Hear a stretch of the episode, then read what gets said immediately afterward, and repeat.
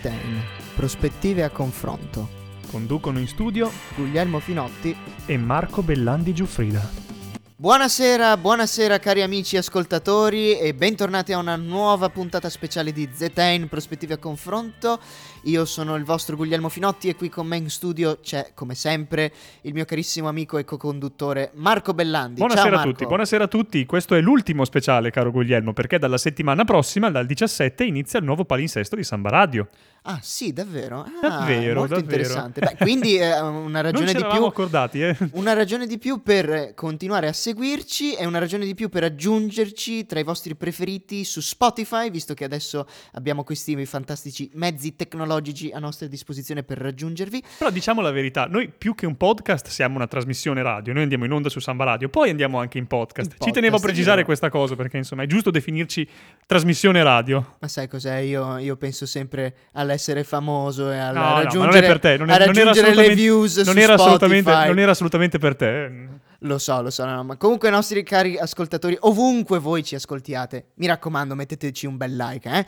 Allora, oggi di cosa parliamo? Abbiamo un menù molto molto molto denso, quindi devo andare Abbiamo- rapido perché eh, parliamo di qualcosa che viene dal- dall'Atlantico, dall'oltremare, no? Sì, Ah, sì, sì. Eh, perché eh, questa settimana ci sono un po' di notizie, come dicevi tu, Guglielmo, dagli Stati Uniti d'America. Pieno di notizie. Pieno di notizie, perché mentre qui da noi in Europa si parlava di Brexit e di coronavirus, più a sproposito che a proposito, mi verrebbe da dire, ma questa è una polemica, in, è America, storia. in America sono successe molte cose. Anzitutto eh, l'Iowa Caucus dei democratici, che è stato disastroso per il Partito Democratico americano sotto, sotto molteplici punti di vista. Poi c'è stata la definitiva soluzione di Donald Trump dalla procedura di impeachment, insomma, ce lo aspettavamo un po' tutti perché i numeri di Donald Trump al Senato facevano prevedere uno scenario, uno scenario simile. E di queste cose parleremo eh, nella prima parte della trasmissione con il giornalista del Corriere della Sera e dell'inchiesta Matteo Muzio. Mentre nella seconda parte della, della nostra puntata parleremo con Fabrizio Goria, analista economico, giornalista per la stampa. Eh, parleremo del discorso dello State of the Union di Donald Trump, che ha fatto un bel siparietto, tra l'altro, con tanto di discorso preso e strappato dallo speaker della Camera Nancy Pelosi. E ovviamente dopo anche che, visto che c'era anche la, solu- la soluzione all'impeachment, Trump è andato a trombonare, è andato a riversare su Twitter varie cose. Esatto. E ha presentato un po' di successi economici, no? Esatto, ha presentato molti successi economici, vedremo di capire, Vedremo di se capire. le cose stanno effettivamente così oppure se c'è qualche trucchetto in mezzo, se le cose non stanno esattamente come sono. E poi nell'ultima parte della trasmissione avremo una brevissima intervista con il professor Michele Boldrin, professore alla Washington University in St. Louis, con il quale parleremo di disuguaglianze e eh, affronteremo ancora il tema delle politiche fiscali di Donald Trump. Insomma, una puntata molto densa, molto densa, tutta a tema US of A, eh, visto tutto quello che sta accadendo lì.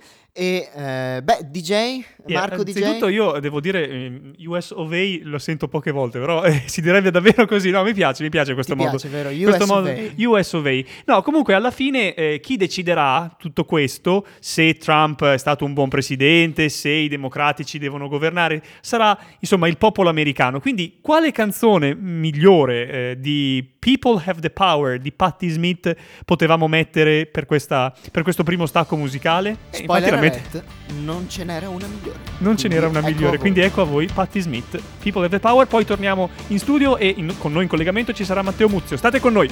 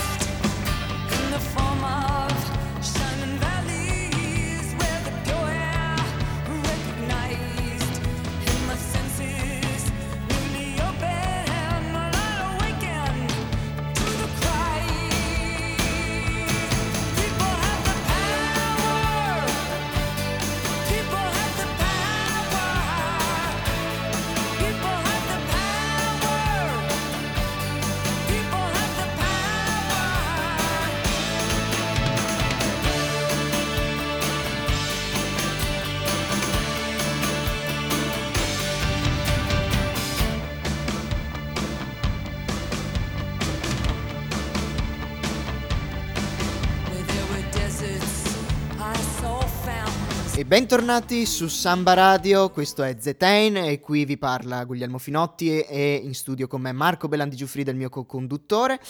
Qui abbiamo con noi il primo ospite di questa puntata, di questa sera, di questo terzo speciale. Abbiamo con noi Matteo Muzio. È un giornalista del Corriere della Sera, scrive per il Corriere della Sera, scrive anche per il blog L'Inchiesta che trovate online è anche il curatore di una newsletter eh, chiamata Jefferson, Lettere sull'America, quindi eh, diciamo a tema Stati Uniti d'America, una newsletter tra l'altro che da questa settimana, dalla settimana di cui sta andando in onda questo episodio, avrà una cadenza settimanale, tenendo comunque un tema, diciamo un, te- un overarching theme mensile. E insomma è qui con noi Matteo Muzio, un esperto on all things US of A. Buonasera, buonasera. Buonasera a voi, grazie per l'invito. Grazie a lei per essere qui con noi questa sera e direi che il buon Marco ha già prontissima una prima domanda per lei. Sì, una delle notizie più importanti che arrivano dal fronte americano questa settimana è stato il fallimento, perché così si deve chiamare, del, dello Iowa Caucus dei democratici. Eh, L'Iowa Caucus, eh, come sappiamo, è eh, l'incontro preliminare, diciamo, alla vigilia delle elezioni presidenziali in cui gli elettori democratici dello stato dell'Iowa si riuniscono e decidono quale eh, candidato, secondo loro, dovrà eh, guidare eh, la corsa alla Casa Bianca. Questa settimana abbiamo avuto eh, tantissime notizie in relazione al fallimento relativo al conteggio dei voti che pare sia stato causato da un'app malfunzionante. Insomma, io ti chiedo eh, anzitutto di spiegarci che cosa sono un po' questi, questi Iowa Caucus e se soprattutto ti chiedo se secondo te eh, il fallimento è stato davvero così grande come viene presentato dagli avversari dei democratici, quindi dai repubblicani, in primis, in primis da, Donald, da Donald Trump. Perfetto. Allora, il, il, i caucus dell'Iowa sono una modalità di eleggere il, il candidato alla presidenza eh, in Iowa e nella modalità attuale, cioè come primo caucus della nazione, contrariamente a quanto si possa pensare, non è antichissimo, anzi risale nella forma attuale al 1972 il sistema dei caucus c'era da molto, eh, molti anni prima in Iowa, ma era molto più farraginoso ed era diviso per contee, insomma non, non, si capiva molto bene dove cominciasse, c'erano delle convention, era insomma molto fumoso e i maggiorenti di partito prima del 72 avevano comunque l'ultima parola. Dal 72, perché proprio da quell'anno si decise di fare i caucus in Iowa per ripulire un partito democratico che era screditato dalla guerra del Vietnam e cercava di rilanciarsi negli anni della presidenza Nixon.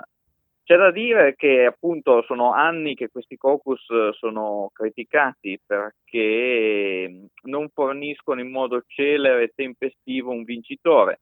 Diciamo come si vota, intanto non si vota a scrutinio segreto, ma si esprime pubblicamente il sostegno per il candidato in un incontro pubblico quindi un sistema un po' particolare sui generis che appunto se da un lato eh, fa sì che ci sia più partecipazione del singolo, dall'altro è molto più difficile da scrutinare, non in queste entità di questo disastro attuale, ma anche nel 2016 c'erano stati problemi.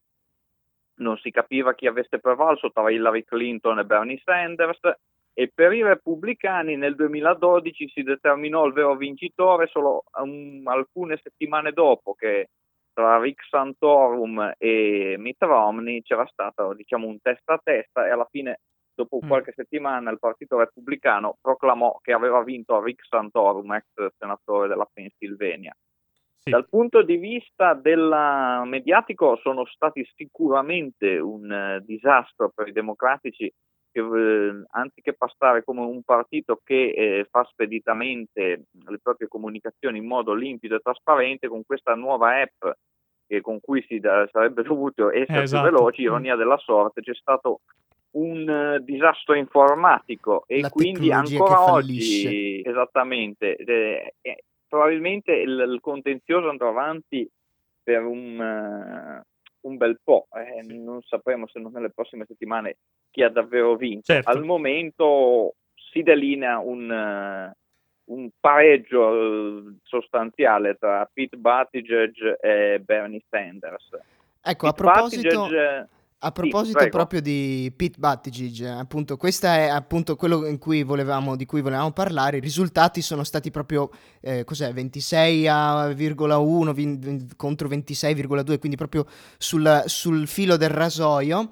E Pete 26,8, Buttigieg però, eh, però noi non l'abbiamo sentito praticamente nominare da qua, qui si parlava solo dei, dei quelli che i pollsters davano come favoriti, quindi eh, pensiamo a, a- a Biden, pensiamo a, a- Sanders, Eh, Sanders era comunque dato come un favorito, poi c'era anche la Warren che invece, e invece da- out of nowhere, dal nulla, arriva questo Buttigieg. Eh, Chi, chi è costui e eh, soprattutto mh, da dove è arrivato? Perché insomma è arrivato un po' dal nulla. È, è sicuramente un candidato che, eh, a parte con alcuni svantaggi, intanto la scarsa esperienza precedente, è un ex sindaco di una città media de- dell'Indiana, South Bend, eh, di cui è stato sindaco per due mandati, tra l'altro comunità socialmente conservatrice, lui omosessuale dichiarato, ha vinto a larga maggioranza in entrambi i mandati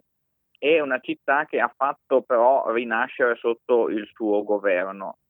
Nell'attuale Partito Democratico è uno dei più centristi, anche se a guardare la sua piattaforma sul salario minimo federale de- del 15 dollari all'ora, sulla riforma della Corte Suprema, sull'abolizione del collegio elettorale, a, ve- a ben vedere ha un programma piuttosto radicale. Non è favorevole, ad esempio, alla nazionalizzazione della sanità, al fare un sistema pubblico sul modello inglese, e questo lo mette un po' in contrasto con Bernie con, gli- Sanders. con Bernie Sanders, esatto. Certo.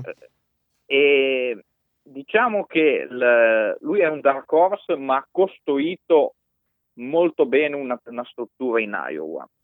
Lui ha, ha indubbiamente delle debolezze, piace non troppo all'elettorato afroamericano perché c'è stata una brutta storia quando era sindaco perché ha licenziato il capo della polizia afroamericano della sua città, quindi questo non è stato molto gradito dall'elettorato. È appunto considerato centrista, ha lavorato presso l'azienda di consulenza McKinsey. Eh, è un candidato che su alcune questioni, tipo l'alleanza con Israele, ha posizioni più tradizionali. Sì. Quindi questo è, lo rende ostile alla base di sinistra. C'è da dire che però appunto rispetto a un Joe Biden che ha una lunghissima carriera e di conseguenza anche molti scheletri dell'armadio può vantare molta più freschezza e anche una particolarità. È, è l'unico dei candidati maggiori ad essere stato un veterano, Ah, sì, a aver certo. combattuto in Afghanistan, ad aver avuto un'esperienza militare. Come lui sostiene eh, che è il presidente con il maggior curriculum militare sin dai tempi di George Bush senior. Mhm. Quindi diciamo, si tornerebbe ad avere un presidente che prima di diventare comandante supremo delle forze armate abbia effettivamente servito sotto le armi, nel suo caso appunto nello scenario afghano anche di un teatro di guerra vero e proprio. Eh, le, le Questo- sue possibilità però bisogna comunque vedere nelle prossime settimane. Nelle prossime perché- settimane, esatto. No, io ho un'altra domanda invece relativa a un altro candidato eh, democratico che è stato un po' in ombra per molto tempo e che invece ultimamente sta pressando per una campagna sempre più intensa, che è il tycoon Mike Bloomberg, eh, che sembra un po', diciamo, l'antagonista perfetto di Donald Trump. Mike Bloomberg però non è, tra, eh, non è stato tra i candidati che si, sono sfidati, che si sono sfidati in Iowa, però ha mandato uno spot eh, molto intenso durante, durante il Super Bowl, che è uno degli eventi più, più guardati dal, dal popolo americano, e insomma pare volersi, volersi immettere un po' forse all'ultimo momento all'interno di questa campagna elettorale, sfidando, sfidando tutti gli altri. Ecco, a a questo proposito, secondo te una figura come quella di Mike Bloomberg, che sicuramente eh, è un po' invisa alla, alla parte più estrema, insomma, del, della sinistra americana che si riconosce comunque nei democratici, uh, secondo te può avere delle possibilità di successo, soprattutto dato che dall'altra parte c'è eh, quasi il suo contrario repubblicano, cioè Donald Trump, oppure è semplicemente una, un'operazione così di marketing eh, anche personale?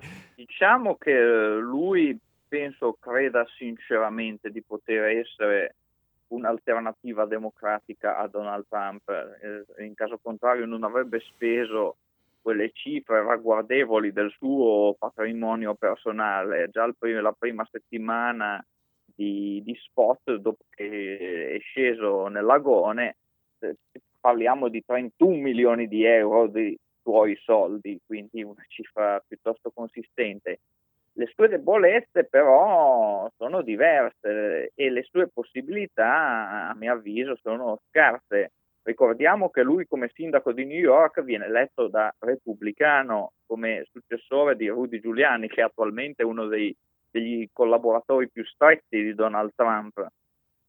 Un sindaco repubblicano che nei primi anni ha attuato politiche sul crimine molto dure e che si ritiene che abbiano ingiustamente preso di mira eh, gli afroamericani, Afroamericani, ma esatto. la politica di perquisizione indiscriminata con il semplice sospetto.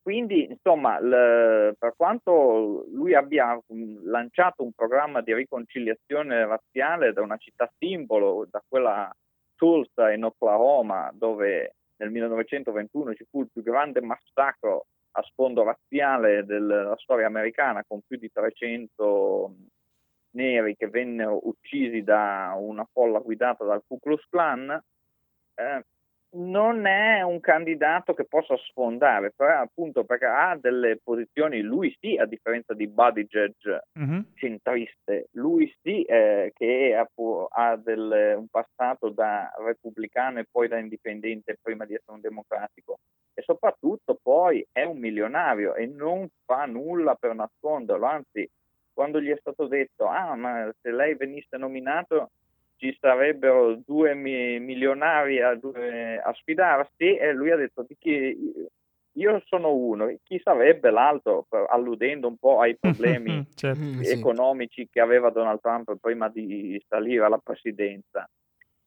Certo. Insomma, eh, le sue posizioni sono quindi Sono- centriste, punta molto sulla California e con, eh, lanciando un'assunzione di 800 staffer, quindi una, una campagna di assunzioni molto larga, però appunto puntare su un unico Stato mi viene in mente che il suo predecessore come sindaco di New York alle primarie repubblicane del 2008 puntò tutto sulla Florida e fu un flop perché negli sta- Certo. negli stati precedenti era pressoché assente e lui sarebbe lo stesso, quale Però- possibilità potrebbe avere? Quindi però, infatti- anche qualora vincesse mi Certo. sembrano molto scarse. Molto scarse, però infatti eh, guardando, informandomi un pochino sul sistema eh, della- delle, mh, delle primarie democratiche, eh, ho considerato, ho trovato un articolo molto interessante che ovviamente linkeremo come sempre nella nostra descrizione, eh, che si chiama dal, dal Washington Post How many delegates are needed to win a nomination?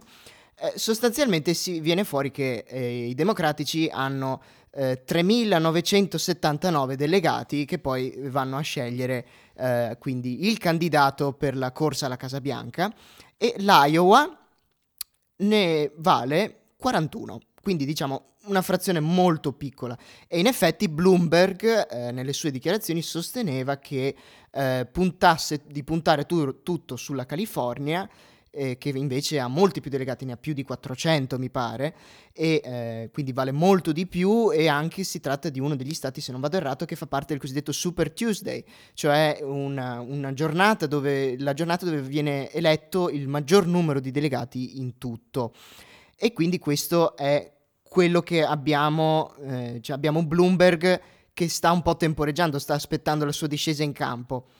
Ma la domanda è, come abbiamo detto, ha nel- ha degli scheletri nell'armadio. Ma quindi è possibile che un candidato di cui magari noi qui all'estero non conosciamo molto come Buttigieg possa invece spuntarla contro eh, una persona come Bloomberg che però è arrivato un po' dopo nella corsa, diciamo. Eh, appunto, ci sono eh, diversi precedenti, eh, vogliamo andare molto indietro, eh, Wendell Wilkie nel 1940 conquistò la nomination repubblicana da perfetto conosci- sconosciuto, era un avvocato di affari legato a Wall Street newyorkese e a sorpresa vinse la nomination. Più recentemente abbiamo Bill Clinton, che era un governatore di un piccolo stato del sud, quindi uno stato del, l'Arkansas è sicuramente poco importante nel, nello scenario americano. Eppure, appunto, avendo, vincendo anche sia pure di misura, arrivando comunque secondo in Iowa, eh, ha una copertura mediatica maggiore e diventa un candidato più credibile, ad esempio, di un Joe Biden che anche, senza false ipocrisie, il problema dell'età, perché al momento dell'elezione avrebbe 78 anni e già eh, per Donald Trump la questione dell'età era stata sollevata, dato che è diventato presidente all'età di 70. Sì, infatti a parte, a parte Buttigieg sembrano tutti molto vecchietti, eh? Sì, sì, e sarebbero tutti più anziani di Ronald Reagan che prima di Trump era il record assoluto, perché lui venne eletto a 69 anni e all'epoca la questione della sua età eh, era una questione cogente che quindi veniva anche discussa durante i dibattiti. Lui nell'84 però ribaltò la questione contro il suo avversario Walter Mondale dicendo non userò la questione dell'età per dire quanto sia inesperto e impreparato il mio avversario e fu una, una risata generale, compreso mm-hmm. quella del suo avversario che anni dopo avrebbe detto in quel momento avevo capito di aver perso le elezioni. Nel caso di Biden però l'età è davvero veneranda e in alcuni momenti in cui sembrava non ricordarsi alcune cose, tipo il nome del presidente sotto cui ha servito, cioè Barack Obama, non, non sono un buon viatico. Inoltre certo. non, non, entusiasma come un Buttigieg che è un candidato nuovo, un candidato che comunque potrebbe scegliersi un vice più esperto come aveva fatto un altro semisconosciuto, cioè quel Barack Obama, senatore dell'Illinois, che era poco conosciuto prima di conquistare la nomination. Certamente. Magari con un vice più d'esperienza potrebbe compensare la sua scarsa esperienza e diventare credibile per la conquista della nomination. Esatto. Ora, Matteo, io vorrei cambiare un attimo tema perché un'altra delle notizie eh, rilevanti che ci arrivano dagli Stati Uniti d'America questa settimana è, stata, è stato il definitivo proscioglimento di Donald Trump eh, dalla procedura di impeachment che era stata iniziata qualche, qualche mese fa, dal, il, definitivo proscioglimento che arriva dal Senato. Una notizia assolutamente non sorprendente perché, insomma, si sapeva già eh, da prima di quali numeri potesse contare Donald Trump eh, in, in Senato. Io ti chiedo se eh, per favore di farci un attimo un, un, piccolo background delle vicende che hanno portato, che hanno portato all'impeachment di Trump, così eh, i nostri ascoltatori potranno godere di questa, di questa, visione. E poi mh, ti voglio chiedere se sei rimasto in qualche modo stupito da, dalle affermazioni che, che, ieri ha fatto, oh, che l'altro ieri, perdono, ha fatto Mitt Romney alla vigilia, alla vigilia insomma, del voto cominciamo appunto facendo un piccolo quadro. Sì. Contrariamente a quanto si pensava all'indomani dell'elezione, che sarebbe stata la collusione della sua campagna con la Russia a portare Trump sul banco degli imputati di un impeachment, il rapporto Mueller alla fine aveva sì incriminato molti membri della campagna elettorale di Trump, tra cui appunto gli ex capi della comunicazione Roger Stone e Paul Manafort, eh, portati a essere incriminati e eh, mandati in carcere.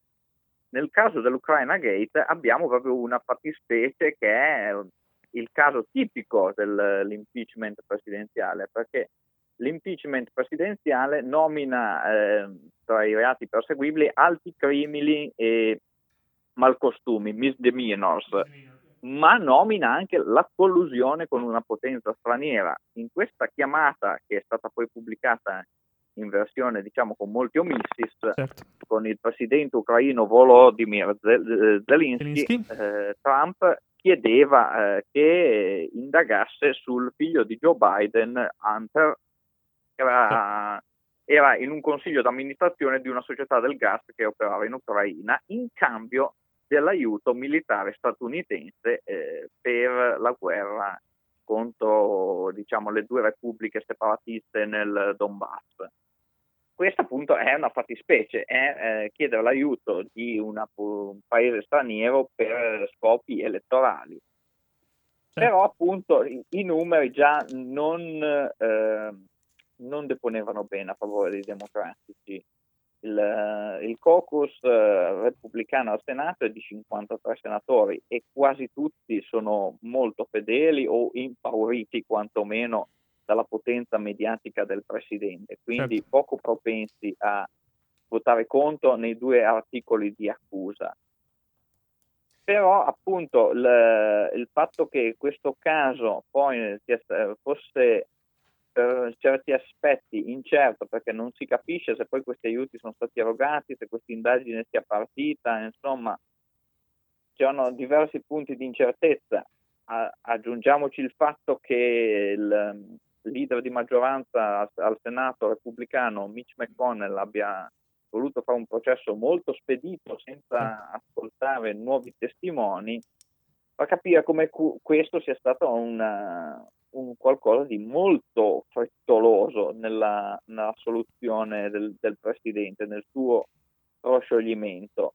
Eh, ricordiamoci che comunque Romney non ha Ah, votato sì. contro uno dei due capi d'accusa, che è l'ostruzione del congresso per le indagini. Le indagini che sono quelle della Camera, che l'impeachment funziona in due step. La Camera eh, indaga e poi il, il Senato indice il processo vero e proprio. La, la Camera è come se raccogliesse le prove. Esatto. Quindi ricordiamo che questo lo, lo porta sicuramente ad essere prosciolto, ma non è un colpo di spugna perché diciamo lui adesso può essere processato solo in quanto presidente. Qualora Trump prima o poi, anche qualora venisse rieletto, tornerà privato cittadino, se qualora se non sarà succeduto da un altro presidente repubblicano, potrebbe fornirgli una- un perdono come venne eh, garantito a Richard Nixon da Gerald Ford, e questi reati potrebbero essere indagati dalla giustizia civile e appunto ci saranno, se, se ne ravviserà la gravità ancora. Però appunto sicuramente è una vittoria mediatica perché lui può vantare di essere stato assolto dal Senato in eh, seduta plenaria e Mitt Romney, eh, per quanto lui abbia deciso perché eh, la sua rielezione è nel 2024, quindi alla fine del secondo mandato di Donald Trump di agire in piena coscienza, lui che è di fede mormona che è una Esatto. profezia mormona che dice che sarà proprio un mormone a salvare eh, la Costituzione degli Stati Uniti, lui ha deciso di eh, pensare alla sua coscienza, lui essendo appunto salvo eh, fino al 2024, poi eletto in uno Stato dove Donald Trump è, è molto popolare come lo Utah, eh, Sì. diciamo ha, ha sentito di fare questo passo più che altro per la storia, Per la tanto per il significato in termini numerici. Si sapeva che comunque Certo. Donald Trump eh, non sarebbe stato incriminato. Certo. Nemmeno Ora, sì. qualora sì, Sì, eh, purtroppo il nostro tempo a disposizione è terminato e ti ringraziamo Grazie tantissimo per la tua disponibilità e per, per i tuoi interventi che sono sempre eh, molto apprezzati anche sul Corriere della Sera, sull'inchiesta e, su- e per, la tua, e per la tua newsletter. Grazie, grazie davvero. grazie Grazie anche da parte mia. Questa radio fa parte del circuito Raduni, l'associazione italiana degli operatori e dei media universitari. Scopri le radio universitarie italiane su raduni.org e seguici sul social network. Since my election, we have created 7 million new jobs, 5 million more than government experts projected during the previous administration. Very incredibly, the average unemployment rate under my administration is lower than any administration in the history of our country. If we hadn't reversed the failed economic policies of the previous administration, the world would not now be witnessing this great economic success. This is a blue collar boom. Bentornati e rieccoci qua con, eh, dopo le parole di Donald Trump allo State of the Union, il discorso annuale che viene tenuto eh, negli USA. E abbiamo molti, molti, molti dati su cui soffermarci, abbiamo molte cose di cui parlare. Trump, per gli amici che non, non masticano troppo l'inglese, abbiamo avuto, eh, c'è Trump che si vanta di aver creato 5 milioni di posti di lavoro in più di quanto avessero predetto sotto le precedenti amministrazioni, con un tasso medio di disoccupazione che è sceso, eh, durante la sua amministrazione è stato il più basso nella storia degli USA, parlando di un, un cosiddetto blue collar boom, cioè di un aumento incredibile di lavoratori blue collar. Abbiamo, ha parlato di imposizione dei dazi su, commerciali sulla Cina, ha parlato eh, di eh, un cut nelle, di un taglio delle, re- delle regolamentazioni. Insomma, abbiamo molti claim di cui eh, molte cose di cui il, il presidente Trump eh, dice di vantarsi e ne parliamo ora con Fabrizio Goria, eh, un giornalista finanziario della stampa che è qui con noi oggi. Buonasera, buonasera. Sì, buonasera a tutti i radioascoltatori e grazie innanzitutto per l'invito.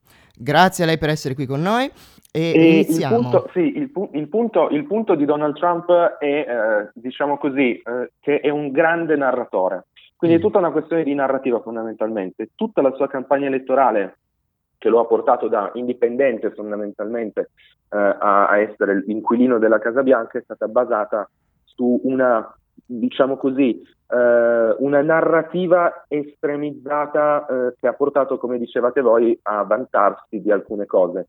Eh, di che cosa si è vantato durante l'ultimo State of the Union?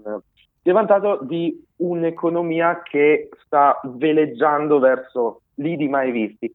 E questo in parte è vero, nel senso che è Ah. assolutamente vero che la disoccupazione, il tasso di disoccupazione è ai minimi storici, da quando esistono appunto eh, le serie statistiche negli Stati Uniti, è altrettanto vero che eh, Wall Street, quindi gli indici di Wall Street sono assolutamente ai record storici, ma c'è qualche cosina che non torna, perché allora, prima di tutto il tasso di crescita del, ehm, degli Stati Uniti è calato, nel senso che eh, eravamo al 3% di tasso crescita annuo nel 2018, nel 2019 siamo declinati al 2.2 e nel 2020 probabilmente saremo a ridosso del, del 2%, forse addirittura qualcosina un pochino meno, complice, complice che cosa? Complice il primo eh, grande evento di questo 2020, ovvero il coronavirus Sì. perché certo. dalla Cina ci potrà essere un contagio anche all'economia statunitense, visto che la Cina, oltre a essere stato negli ultimi quattro anni di mandato eh, da parte del- dell'amministrazione di Donald Trump, eh, è anche la fabbrica del mondo, no? Quindi, Sì. oltre a essere stato il grande nemico, è anche la fabbrica del mondo e se c'è un blocco della catena di, di montaggio, della catena di distribuzione dei prodotti da parte della Cina, chiaramente uno dei primi imputati a essere penalizzato da un punto di vista economico eh, sono gli Stati Uniti. Ma infatti si, si è visto anche eh, con il coronavirus, ultimamente sono sempre di più i report di, eh, per esempio, aziende che disertano eh, grandi eventi per paura del coronavirus, problemi, eh, rallentamenti nella produzione. Tesla, Elon Musk aveva dichiarato che effettivamente la produzione delle, delle sue macchine, delle sue auto in Cina sarà eh, impattata dal coronavirus, ma e quindi questi effetti potrebbero riversarsi in maniera molto più incisiva magari a smontare quello che Trump dice sullo State of the Union oppure sarà una cosa solo passeggera? Perché effettivamente... No, mm, no, sicuramente avrà un impatto, sicuramente avrà un impatto, solo che purtroppo anche la- l'Organizzazione Mondiale per la Sanità non può fare effettivamente un calcolo esatto di quello che succederà con il coronavirus. Eh, di sicuro, eh, voi avete parlato inizialmente di blue collar boom, eh, spieghiamo solo chi sono i blue collar, ci sono i white collar che sono i dirigenti o comunque mh, gli impiegati Mm. eh, che si mettono appunto la camicia bianca, blue collar invece sono gli operai, operai specializzati che si mettono la tuta classica blu da lavoro. mhm. Ora, il problema del blue collar boom, boom è che eh, Donald Trump ha deciso di eh, spingere, eh, di fare, ha costruito tutta la sua campagna elettorale incentrandola su politiche protezionistiche na- e nazionalistiche, tese a persuadere la forza lavoro nazionale, soprattutto in quali settori? Settor- Settore siderurgico, quindi l'acciaio, costruzioni e l'industria automobilistica. Ed è per questo che la sua guerra commerciale è, intri- è stata intrisa eh, di questi stessi toni populisti. Ora, se eh, questo è un classico esempio di eh, dumping commerciale, quindi di mh, politiche protezionistiche che creano nel breve periodo in effetti un- uno switch, un- una transizione di lavoratori che prima erano allocati all'estero e ora riprendono lavoro sul territorio nazionale. Mi spiego in, in parole bro- Sì, de- sì. Sì, sì, sì, brevissime, ma- insomma. Praticamente Capiamo. se Donald Trump, quindi se gli Stati Uniti impongono delle sanzioni sui beni importati dalla Cina, è palese che la produzione nazionale, quindi statunitense, dovrà subire un innalzamento, quindi ci sarà un, un- un incremento della domanda e questo comporta l'assunzione di lavoratori specializzati, quindi blue collar, quindi operai, che aumenteranno appunto a livello nazionale. Ma c'è un altro aspetto da tenere in considerazione, questi sono molto spesso lavoratori a breve termine, solo che questo Donald Trump non lo dice. Non a caso, ancora adesso, nei 12 distretti della Federal Reserve, quindi la banca centrale americana, che ha diviso il- la, la nazione in 12 grandi distretti, continua a dire che l'economia è troppo disomogenea. E non a caso il governatore, il presidente della Federal Reserve, Jerome Powell, ha deciso di tagliare il costo di interesse, il tasso di interesse del, della banca centrale statunitense per ben due volte, proprio perché sull'onda di questa disomogeneità di fondo dell'economia americana, Donald Trump aveva minato tantissimo l'indipendenza della Federal Reserve in più occasioni, anche pubblicamente, una Sì. cosa che Mhm. onestamente non si era mai vista nella storia repubblicana statunitense. Beh, quindi insomma, mh, diciamo, non è tutto oro quel che luccica e quindi forse c'è qualche cosa, qualche cosa che non quadra all'interno del suo discorso. Ma abbiamo qualche cos'altro da chiederti? Sì, eh, questa è una domanda. Io avevo- avevo- avrei una domanda che riguarda in generale l'economia americana, eh, a prescindere poi da Donald Trump, degli ultimi. Negli ultimi 30 anni, perché una delle tesi più interessanti e che ha fatto più discutere negli ultimi mesi per spiegare un po' i trend dell'economia americana è quella elaborata dal professor Thomas Philippon, che nel suo libro The Great Reversal, pubblicato alla fine dell'anno scorso, argomenta più o meno in questo modo. A dispetto di quello che comunemente si potrebbe pensare, il problema in America è stato il ridursi del libero mercato. La concorrenza è diminuita, dice Filippon, la concentrazione industriale su più settori è aumentata anche a causa delle sempre più pressanti attività di lobbying da parte dei produttori che hanno ottenuto più o meno legislazioni favorevoli meno favorevoli alla concorrenza e più favorevoli invece eh, ai singoli interessi. Ora, io mh, ti vorrei chiedere, siccome questa tesi ha fatto tantissimo discutere, eh, tu sei d'accordo? Perché noi siamo abituati a pensare all'America no, come il paese capitalistico per eccellenza. Ora, qualcuno ci viene a dire che in realtà negli ultimi 30 anni le cose stanno andando in direzione quasi opposta. È una domanda che è più generale, ripeto, non riguarda soltanto Donald Trump, però credo che sia interessante affrontare questo tema da che si parla di economia americana. Sì, allora, senza di dubbio bisogna analizzare la situazione ehm, come direbbero gli statunitensi secondo la big picture, ovvero eh, abbiamo presente che i disordini civili e i disordini sociali dovuti anche alla globalizzazione sono presenti dovunque. Abbiamo avuto le proteste dei gilet gialli in Francia, abbiamo avuto le proteste di Hong Kong, abbiamo avuto le proteste in Cile, abbiamo avuto la crisi bancaria in Libano. Ora, è chiaro che siamo in un mondo in cui la disuguaglianza sociale dopo, il- dopo la crisi dei mutui subprime nata nel 2007 è sfociata con il fallimento di Lehman Brothers nel 2009, 15 settembre 2009, era la quarta banca di Wall Street. Ora, ecco, in questo mondo, dopo Lehman Brothers, sono aumentate le disuguaglianze sociali e questo non, è, praticamente è un dato di fatto. Il problema è che l'aggravarsi di queste disuguaglianze, sempre a livello globale, è in parte dovuta all'azione di forze strutturali, come per esempio la sottoccupazione, ovvero l'aumento dei contratti a zero ore e una forza lavoro sempre più flessibile, il crollo delle adesioni sindacali, perché Sì. noi giovani, eh, io ho quasi 36 anni, quindi mi posso ancora definire giovane in Italia, eh, il crollo delle adesioni sindacali nei, nei- nei giovani è un dato di fatto. Inoltre le tecnologie e le innovazioni sono sempre più disruptive, sempre Sì. più dirompenti. Pe- però Ora, la- proprio sul punto di, di, di Thomas Philippon che diceva del- del- insomma, delle concentrazioni maggiori e del, e- e del libero mercato che sta venendo un po' meno, forse eh, que- quello direi che se- secondo, secondo te è, è giusta come analisi o meno? Scusa se ti Eh, interrompo. diciamo, diciamo che è giusta in parte, nel senso che la reazione a queste forze che abbiamo detto è un fattore determinante e potrebbe in alcuni casi addirittura invertire il processo di globalizzazione, no? Sì. che, ha, cons- che ha consentito appunto alle aziende di essere molto più attive sul libero mercato. Certo. In parte questo è già successo negli States, questo è già successo negli Mhm, Stati Uniti. ok. Eh, succe- continuerà?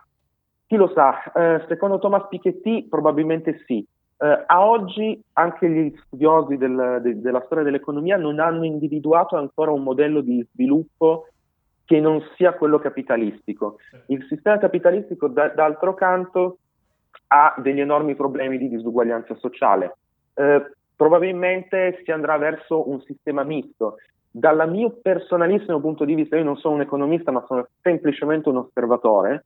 eh, secondo me, ecco, pen- pensare che la globalizzazione, il libero mercato e il sistema capitalistico siano arrivati alla, alla- alla fine del, del loro ciclo è sbagliato, perché finora, eh, come dimostrano tutti i dati eh, a disposizione degli studiosi, non c'è un altro sistema capace di portare così tanti benefici su una, su una scala così larga.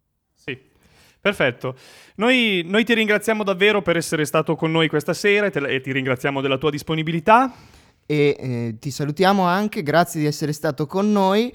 E, Grazie a voi e ai radioascoltatori. Bene Marco, direi che quest'ospite è stato molto interessante, ma abbiamo un piccolo dulcis in fundo, cari Sì, esatto. ascoltatori. È Vero? con noi, infatti, in collegamento con noi il professor Michele Boldrin, professore di economia alla Washington University in St. Louis, università alla quale sono molto legato. Buonasera, professore. Buonasera a tutti. Senta, professor Boldrin, ora, al netto delle affermazioni che Donald Trump ha fatto allo State of the Union eh, la settimana scorsa, dove ha rivendicato certi successi anche da questo punto di vista, la battaglia principale che stanno conducendo i democratici americani, lo accennavamo anche in apertura, è quella sulle disuguaglianze, soprattutto sulle disuguaglianze di reddito. Ora, non soltanto Elizabeth Warren con la sua proposta di riforme fiscali, ma anche candidati più democratici, più diciamo centristi come Sanders o l'outsider Pete Buttigieg conducono lo stesso tipo di discorso.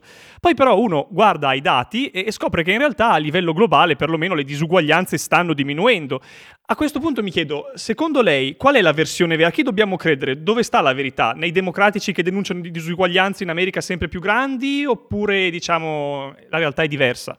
Beh, cioè, il problema è che ognuno guarda il pezzettino di mondo, ai dati che gli interessano e ignora eh, il resto, e quindi ignora dire, il quadro globale, perché poi ognuno vuole parlare a una fetta dell'elettorato, non è che vuole parlare eh, nella Warren, né Sanders, né chi dà torto, eh, non è che si rivolgono a tutto il mondo, perché su questo gli interessi sono contrastanti. Allora, Certo. per restare al, al panorama americano, e cioè ai 330 milioni circa di persone che vivono negli Stati Uniti, a cui eh, i candidati democratici parlano. Alcune diseguaglianze negli Stati Uniti vanno aumentando da 40 anni. La ricerca economica se ne rendeva conto, vedeva i primi sintomi all'inizio degli anni 80, quando sono arrivato lì e ho cominciato a fare il dottorato in economia. Si manifestavano al tempo nella forma di una crescente differenza nei salari tra persone con titoli di studio avanzato, quindi università, diciamo, e post università, master, eccetera, e il resto. Questo trend non ha mai smesso praticamente, si è andato accentuando, a volte accelerato, a volte rallentato, però fondamentalmente si è andato accentuando e, eh, e continua. Eh, le differenze salariali fra persone altamente qualificate, con in particolare master e dottorati negli ultimi due decenni, direi, oppure alcuni college, alcune università particolarmente formanti e prestigiosi, o alcuni campi tipo l'informatica, l'ingegneria, la medicina, e il resto va aumentando. Grossa differenza nei salari, nei redditi da lavoro. D'accordo? Sì. Poi il secondo fenomeno pure vero è negli ultimi eh, 40 anni la rivoluzione tecnologica legata fondamentalmente all'internet ha creato una serie di nuovi ricchi. Non è che i ricchi straricchi non ci fossero prima, la famiglia Walton c'era anche prima, se lei mette assieme o i Koch, Koch, come si vogliono chiamare, i fratelli Koch c'erano anche prima, se voi mettete assieme le ricchezze degli eredi di queste, arrivate a numeri superiori a quelli di Bezos, di Zuckerberg, di uh, Gates, eccetera. Certo, queste nuove ricchezze sono appariscenti, sono a Sergey Brin, eccetera, sono state fatte nell'arco di 20-30 anni e a molti sembrano ingiustificate. Questo crea grande tensione. Certo. Uh, adesso non voglio entrare nei dettagli perché non abbiamo il tempo. Quindi alcuni di quei fatti ci sono. in che senso sono, in che senso sono problemi e in che senso sono curabili. Qui le opinioni politiche eh, differiscono e devo dire francamente, eh, visto che abbiamo dieci minuti, io non me la sento di buttarmi. Sì. Posso dire eh, che mentre ho scarsa simpatia per la crescita delle diseguaglianze e soprattutto ho scarsissima, anzi negativa simpatia per i Trump di questo mondo, uh, cioè nati ricchi eh, che vivono per non fare un cazzo eh, e i soldi li buttano all'aria o li guadagnano con posizioni di rendita, l'approccio preso da Sanders e Warren non porta da nessuna parte. Porta da nessuna parte. Perché Però, l'espropriazione sì. del ricco con la tassa non ha mai aiutato il povero. Però una, un altro tema che secondo me è importante sottolineare da questo punto di vista è che spesso queste disuguaglianze sono anche di tipo sociale e razziale. No? Io adesso penso a una grande città come, come St. Louis, che eh, lei conosce molto bene e anch'io conosco un po' per mm. averci vissuto un po' di tempo, dove effettivamente c'è una parte benestante, no? in prevalenza bianca, ed una parte invece di città molto povera, affetta da grossi anche problemi di criminalità, che è in prevalenza abitata da minoranze etniche, in primis da quella, da quella afroamericana. Diciamo. Questa Beh. non è un po' l'immagine, secondo lei, dell'America di oggi alla fine, no? No. No. no. Mm, questa è una. Uh, non, è, non, è, vero. Dunque, anzitutto. Sì, no, era una provocazione. esatto. la, no, ma, ma, semplicemente non è vero. È una sì. provocazione francamente poco utile. Nel senso che il caso specifico di St. Louis è un caso mm, antico. Allora, le condizioni della minoranza nera negli Stati Uniti sono tali da i tempi dello schiavismo. Uh, se vogliamo parlare di quello, parliamo di quello.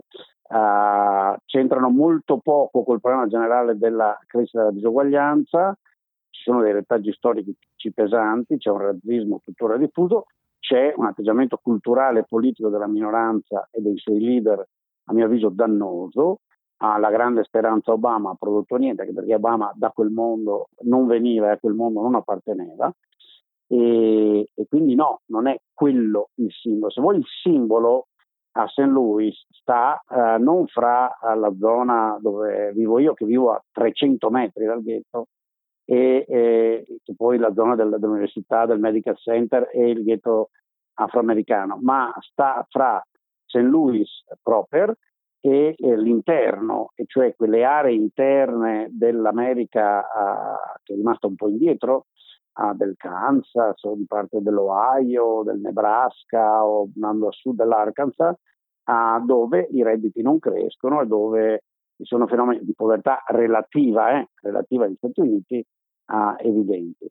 La tensione da quel punto di vista negli Stati Uniti è fra aree urbane che crescono anche alcune in maniera precipitosa, crescono ormai da 11 anni avanzate, simbolo ovviamente è San Francisco, la California, a San José, Silicon Valley, ma non solo quelle, New York, Boston, Chicago, Austin, eccetera, eccetera, e un interland, le due coste più eh, alcune grandi aree urbane dell'interno, più una parte dell'interno, il classico Midwest, diciamo, uh, che cresce molto meno, uh, che è fuori dal processo di cambiamento tecnologico, e in cui c'è proprio un processo di self-selezione, cioè le persone più brave e capaci se ne vanno e alcune di queste, di queste aree stanno soffrendo terribilmente e da lì viene una protesta sociale forte. Non a caso da queste aree, non solo da queste aree, ma in queste aree è forte il supporto a Trump. Trump è riuscito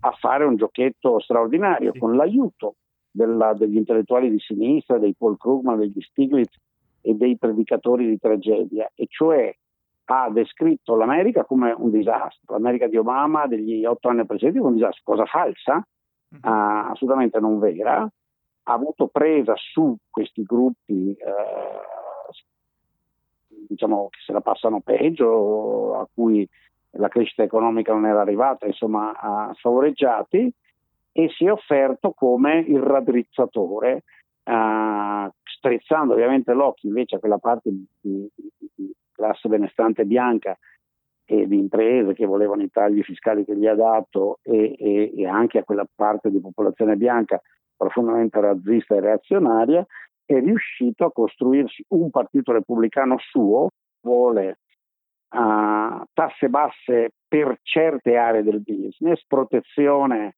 con i dazi per altre, tante belle parole e chiacchiere per l'America povera, a cui in realtà non è arrivato assolutamente nulla da Trump, infatti ha cercato addirittura di portargli via a quello straccio di eh, protezione sanitaria che era Obamacare, eh, non gli ha ridotto le tasse, però gli ha raccontato tantissime belle storie di l'America prima, mandiamo via i cinesi, mandiamo via i negri, li trattiamo male, eccetera, e loro sono tutti contenti Ma e lo un, rivoteranno. Un piccolo approfondimento da questo punto di vista. Eh, lei ha menzionato esattamente la riforma fiscale eh, marcata Trump che ha introdotto, almeno eh, si vantava di introdurre un livello di tassazione molto meno elevato. E, mh, quali sono quindi gli effetti eh, a, a pro di quello che lui sosteneva durante la campagna elettorale, visto anche che eh, nello scorso stat- State of the Union si è vantato molto di miglioramenti dell'economia.